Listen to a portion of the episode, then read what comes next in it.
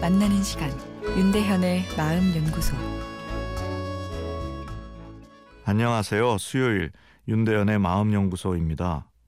오늘은 어려운 이웃은 도와주고 싶어도 주변 식구 챙기는 것은 싫고 귀찮아요. 라는 청취자분의 사연입니다.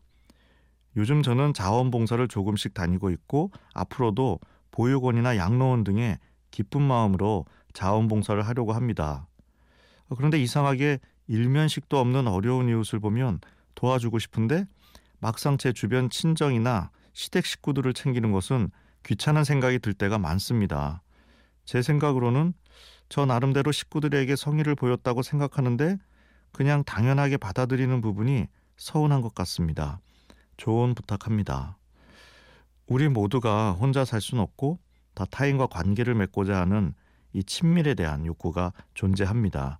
친밀에 대한 욕구를 만드는 더 안쪽 감정은 외로움입니다. 누군가가 내 옆에 없어서 2차적으로 외로움을 느끼기도 하지만 외로움은 이미 태어날 때 가지고 태어나는 1차적인 감정이라는 것이죠. 외롭기 때문에 누군가와 가까워지고 싶은 친밀에 대한 욕구가 생기는 것입니다. 어, 그런데 이 외로움을 느끼는 정도가 태어날 때부터 차이를 보이는데요. 연구에 따르면 50%는 유전된다고 하죠. 태어날 때부터 더 외로운 사람이 있다는 것입니다.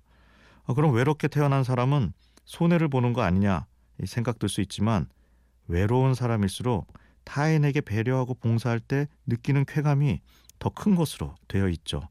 그래서 이런 분들이 이타적인 경향의 활동이나 직업과 연관되는 경우가 많습니다.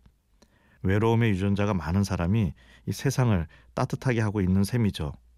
아마 오늘 사연의 주인공도 외로움의 유전자가 많은 분 아닐까 싶습니다. 따뜻함이 느껴지는데요. 그런데 왜 가족들에 대한 마음은 복잡할까요? 어려운 사람을 돕는 것은 그 자체가 감성적 보상이 되지만 가족의 경우엔 내가 배려를 했을 때 가족이 비슷하게 반응해 주지 않으면 속상한 것이죠. 친밀의 욕구가 큰 만큼 더 잘하게 되고 더 잘한 만큼 상대방의 반응을 기대하게 되는 것입니다. 이 기대는 비윤리적인 것도 병적인 것도 아닙니다. 외로움의 유전자가 많다면 타인에 대한 배려와 더불어 나를 따뜻하게 대해주는 타인의 시선도 더 필요한 것이죠.